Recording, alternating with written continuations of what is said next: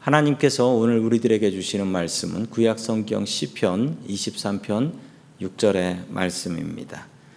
내 평생에 선하심과 인자하심이 반드시 나를 따르리니 내가 여호와의 집에 영원히 살리로다. 아멘.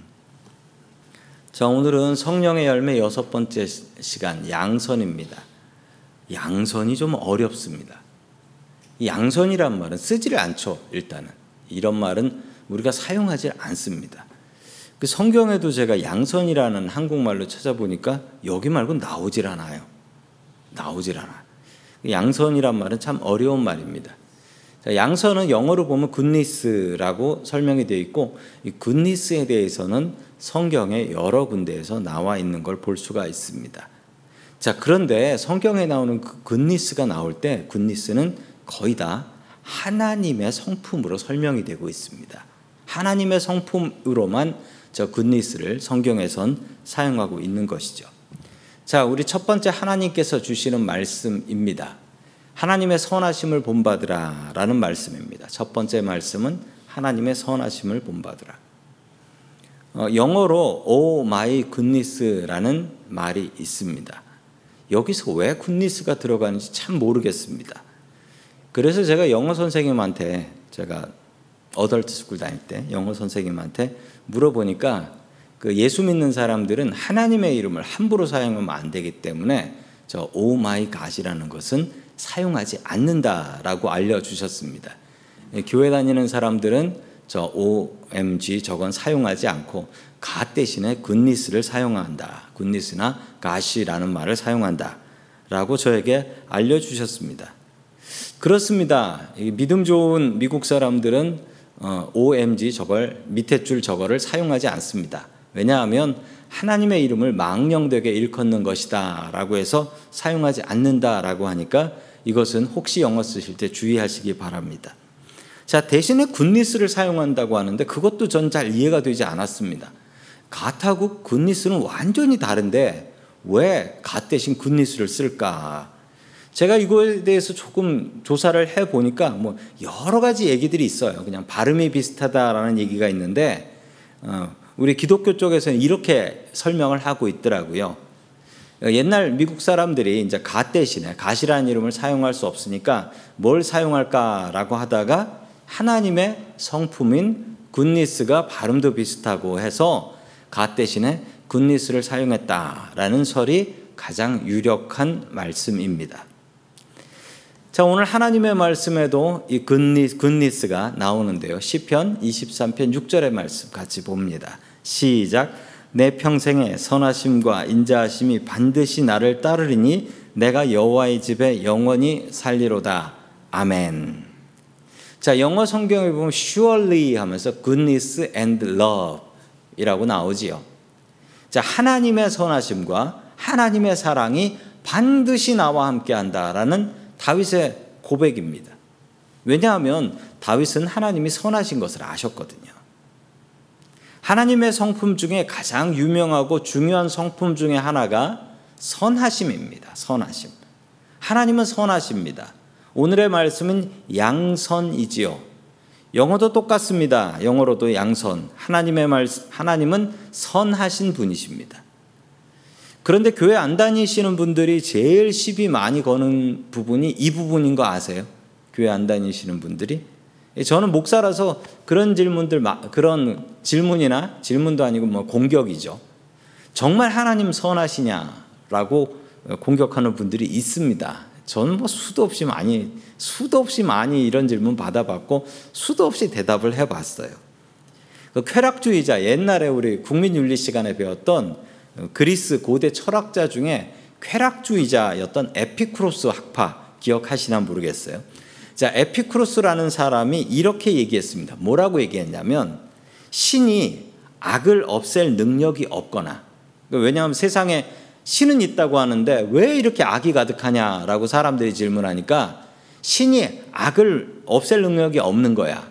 혹은 없앨 능력은 있는데 없앨 마음이 없어. 아이 저 나쁜 놈들 저 벌 좀 받아야 돼. 그런 마음으로 내버려 둔다는 거예요. 또 세 번째 경우는 능력도 마음도 없거나 신이 능력도 없고 마음도 없거나 이 셋 중에 하나일 것이다. 그래서 신은 무력하거나 신은 없다. 이런 얘기를 에피크로스라는 분이 하셨어요. 세상 사람들은 이런 이야기를 참 많이 합니다. 하나님이 계시면 세상에 어떻게 이렇게 악한 일들이 있을 수 있냐라는 거예요. 하나님께서 세상의 모든 것을 만드셨다면 왜 악은 만드셨냐는 거예요. 악을 만들지 마시지. 그냥 사람들이 착하고 선하게 살게 내버려 두시지. 왜 하나님께서 세상 모든 걸 만드셨으면 악을 만들어 가지고 세상이 이렇게 악하게 돌아가게 해놓고 어, 본인은 관리도 안 하고 있고 말이야. 전쟁은 계속 퍼져나가고. 그러니 하나님 이거 문제 아니요. 그러니 하나님은 없다. 이렇게 물어봐요. 요즘 같은 때 하나님이 있으면 왜 우크라이나, 팔레스타인에 저런 전쟁이 있냐는 거예요. 그리고 병원에 왜 폭탄이 떨어지냐 이거죠. 당장 와서 병원에 폭탄 떨어지면 하나님 그 폭탄 치워가지고 딴 데 떨어지게 하시고 뭐 그래야지. 영화에는 그렇게 하잖아요. 그러니 하나님은 없다. 이렇게 주장을 하는 겁니다. 하나님은 선하십니다. 하나님은 죄가 없으십니다. 하나님은 또한 악을 계획하지 않으십니다. 하나님은 악과 관계가 없으십니다. 그런데 왜 세상엔 악이 있죠? 우리가 악을 이해하기 위해서는 빛과 어두움을 이해하시는 게 참 중요합니다. 어두움이 무엇인가요? 빛하고 어두움하고 싸우나요? 빛하고 어두움은 싸움이 되지 않습니다. 어두운데 빛이 비치면 그냥 밝아지죠. 빛하고 어두움이 어떻게 싸웁니까? 혹시 빛하고 어두움하고 싸우는 거 보신 적 있으세요? 아마 없으실 거예요. 어두움이 무엇이냐면 빛이 없는 게 어두움이기 때문에 그렇습니다. 어떤 어두움이라도 빛을 비추게 되면 바로 밝아지지요. 그게 세상의 원칙입니다. 그럼 악이란 무엇이냐? 악은 선하신 하나님께 불순종하는 것이 악입니다. 하나님께서 주신 법들이 있죠. 선하게 사는 방법들 하나님께서 알려주시고 보여주시고 명령하시고 악은 따로 창조되지 않았습니다. 하나님께서 세상을 만드실 때 사람들을 로봇처럼 만들지 않으셨고 사람들에게 자유를 주셨어요. 그 자유 중에 하나님을 믿지 않을 자유도 포함시켜 주셨습니다. 사실 이게 포함되지 않는다면 진짜 하나님께서 우리에게 자유를 주신 것이 아니겠죠. 하나님께서 우리에게 자유를 주셨습니다. 인간들은 그 자유로 하나님의 선하심 담기를 포기하고 나는 저렇게는 못 살겠다. 나는 내 마음대로 악하게 살 거야. 하나님 뜻대로 살지 않을 거야. 스스로 악한 길을 선택한 것입니다. 그러므로 세상의 악은 하나님께서 창조하신 것이 아니고 못된 인간들이 그것을 창조해 낸 것, 만들어 낸 것이다 라는 것입니다. 하나님께서는 우리에게 회개의 기회를 주시는 분이십니다. 하나님께서 우리들에게 회개의 기회를 주실 때 그 계획, 회개의 기회를 주실 때 온전히 회개해야 합니다. 하나님께서 세상의 악을 못 없애시는 분이 아닙니다. 악한 자들을 지옥의 불구덩이로 던져버릴 수 없는 분이 아니십니다. 그런데 하나님께서는 악인에게도 회개할 수 있는 자유와 기회를 주시고 기다리시는 분이십니다. 주님께서는 그러나 마지막 날에 분명히 우리를 심판하실 것이죠. 그 말씀이 마태복음 13장 30절에 잘 나타나 있습니다. 같이 읽습니다. 시작. 둘 다 추수 때까지 함께 자라게 두라. 추수 때 내가 추수꾼들에게 말하기를 가라지는 먼저 거두어 불사르게 단으로 묶고 곡식은 모아 내 곡간에 넣으라 하리라. 아멘. 하나님은 선하신 분이십니다. 세상의 마지막 날, 우리가 아까도 불렀던 찬양 중에 마지막 날에라는 찬양이 있지요. 세상의 마지막 날에는 용서가 없습니다. 그 전에 회개해야 하는 것이죠. 악인은 불사르고 의인은 분명히 곳간에 잘 보관해 넣을 것이다 라고 말씀하고 계십니다.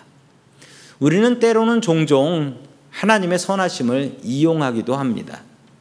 우리가 당장 하나님께 반항하고 하나님 뜻대로 살지 않고 선하신 하나님 그런다 할지라도 선하신 하나님께서는 당장 하늘을 열고 벌을 내리시지 않으십니다. 대부분의 경우 그러시죠. 하나님의 선하심은 참아주시는 선하심입니다. 그러나 그것 때문에 야 이거 봐라 내가 이렇게 해도 벌이 안 내리면 하나님이 안 계신 거다라고 생각한다든지 하나님께서 우리의 잘못을 그냥 넘어간다든지 이렇게 생각하진 마십시오. 우리는 하나님의 선하심에 감사해야 합니다. 그 선하심 덕분에 우리는 살 수 있기 때문이지요. 그리고 그 선하심을 닮아갈 수 있는 저와 성도님들이 될 수 있기를 주님의 이름으로 간절히 축원합니다. 아멘. 두 번째 마지막으로 하나님께서 주시는 말씀은 하나님의 선하심을 맛보아 알아야 한다라는 말씀입니다. 선하심은 하나님을 통해서 배워야 합니다. 참 이 양선이라는 말이 너무나 어렵습니다. 제가 이 말씀의 뜻을 좀 찾으려고 성경 여러 군데를 찾아봤지만 끝내 찾은 결론은 선하심, 양선은 하나님의 성품이다. 그러므로 우리는 하나님의 선하심을 따라해야 한다. 닮아야 한다. 이게 결론이더라고요. 어느 율법학자가 예수님께 찾아왔습니다. 그리고서 예수님께 아부하려고 이렇게 얘기했죠. 선하신 선생님이여 라고 불렀습니다. 그러자 예수님께서는 질색을 하시면서 그 말 취소해라. 하나님 외에는 선하신 사람, 선하신 분이 없다. 라고 말씀을 하시고 말씀을 이어가셨죠. 하나님의 선하심은 정말 뭐라고 규정하기 너무나 어려운 속성인데 시편 100편 5절에 보면 하나님의 선하심이 무엇인지를 설명하는 말이 나옵니다.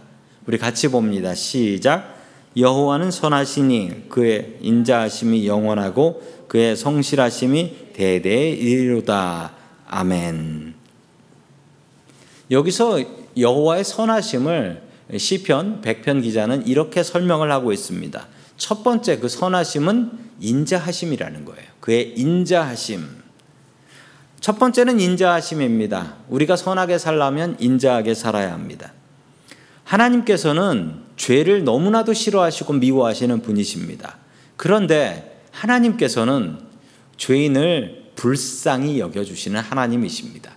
어떻게 이게 가능할까요? 하나님께서는 죄를 너무나 미워하시는데 하나님께서는 죄인을 불쌍히 여기신다. 이것이 바로 하나님의 인자하심입니다. 다른 이들의 잘못을 보면서 불쌍히 여기는 마음, 이것이 인자함입니다. 성도 여러분, 성도 여러분들에게는 이 마음이 있으십니까? 다른 이들이 잘못하는 것을 보면서 미워하고 저 사람은 왜 저렇게 사나라고 손가락질하기보단 그 사람을 불쌍히 여기고 극률이 여기는 마음, 그것이 여호와의 선하심입니다. 지금도 하나님께서는 우리의 죄를 미워하시지만 죄 지은 인간인 우리들을 바라보시면서 불쌍히 여기고 극률이 여기시는 하나님이십니다. 우리도 주님을 닮아서 다른 사람을 미워하기보다는 원수를 불쌍히 여기는 마음을 품고 살아갈 수 있기를 주의 이름으로 축원합니다. 두 번째 선하심의 특징은 영원하다라는 거예요. 영원하다. 영원하다라는 것은 변함이 없다라는 것이죠. 언제는 있었고 언제는 없었고 뭐 이런 것이 아니라는 것입니다. 하나님은 신실하십니다. 이 신실하다라는 것은 믿음직하고 변함이 없다라는 것이죠. 하나님은 변함이 없으십니다. 어떤 분들은 성경 말씀에 나오는 구약의 하나님과 신약의 하나님이 너무 다르다라고 말씀하시는 분들도 있지만 그러나 그것은 오해입니다.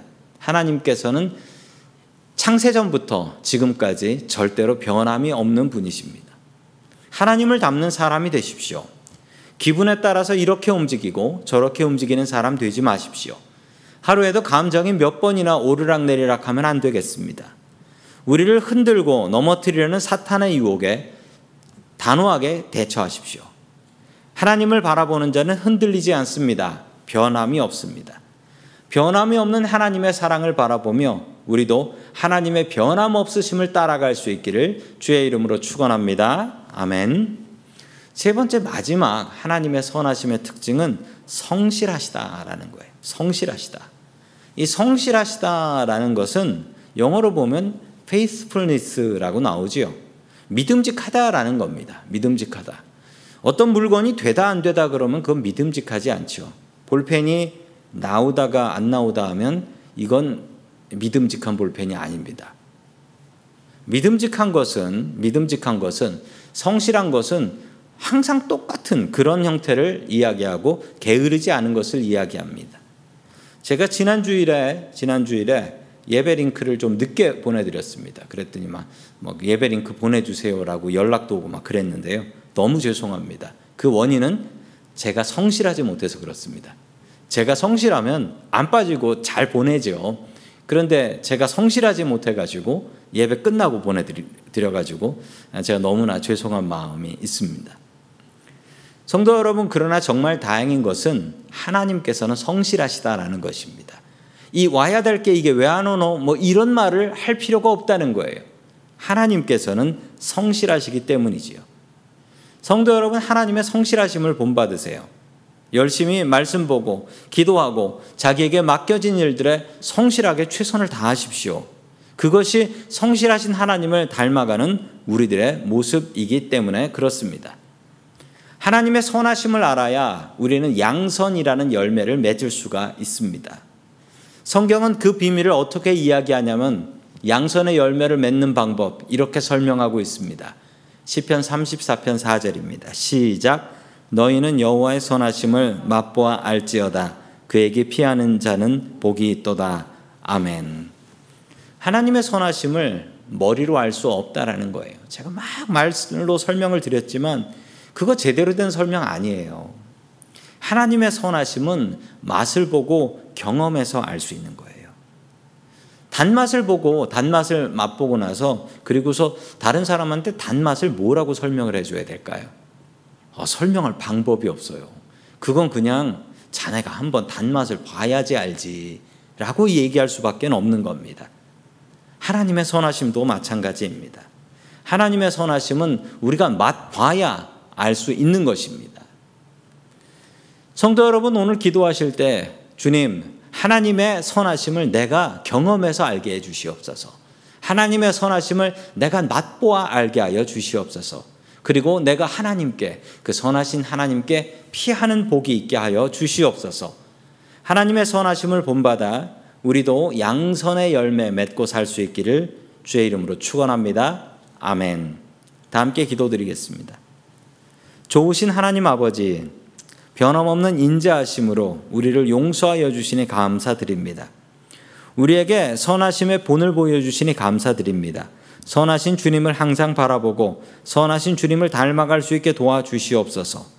세상의 악을 바라보며 더욱 주님을 의지하게 하시고 세상의 악을 따라 살지 말게 하시고 오직 주님의 선하심을 닮아가게 도와주시옵소서. 하나님의 선하심을 담게 도와주시옵소서. 우리가 주님의 선하심을 맛보아 알게 하여 주시옵소서. 체험이 있는 신앙이 되게 하여 주시옵소서. 마지막 날에 주님께서 이 세상을 심판하실 줄 믿습니다. 그날이 더디 오지만 그럼에도 항상 믿음으로 그날을 기다리고 인내하게 하여 주시옵소서. 우리를 선한 길로 인도하시는 예수 그리스도의 이름으로 기도드립니다. 아멘.